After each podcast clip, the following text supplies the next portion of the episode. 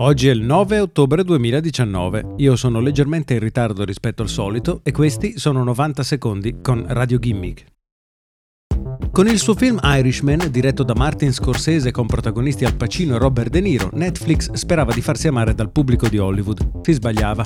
Molte grandi catene di cinema negli Stati Uniti si sono infatti rifiutate di proiettare la pellicola prodotta dal servizio di streaming, che ha invece scelto il Belasco Theater di New York, che in centododici anni di carriera non ha mai visto una proiezione, per permettere al pubblico di vedere The Irishman sul grande schermo.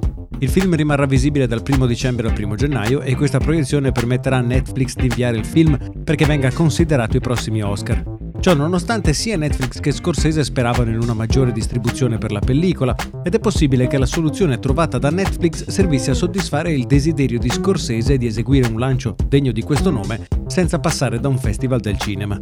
Il problema è che la maggior parte delle case di produzione di Hollywood firma contratti che permettono ai cinema di proiettare un film in esclusiva per i primi novanta giorni dalla data di lancio, prima che la pellicola venga trasferita su Blu-ray o sui servizi di streaming. Netflix, al contrario, usa i cinema solo come mezzo per arrivare agli Oscar. Anche per questo personaggi come Steven Spielberg hanno pubblicamente dichiarato guerra a Netflix, sostenendo che i film prodotti dal servizio non dovrebbero essere accettati ai grandi premi di Hollywood.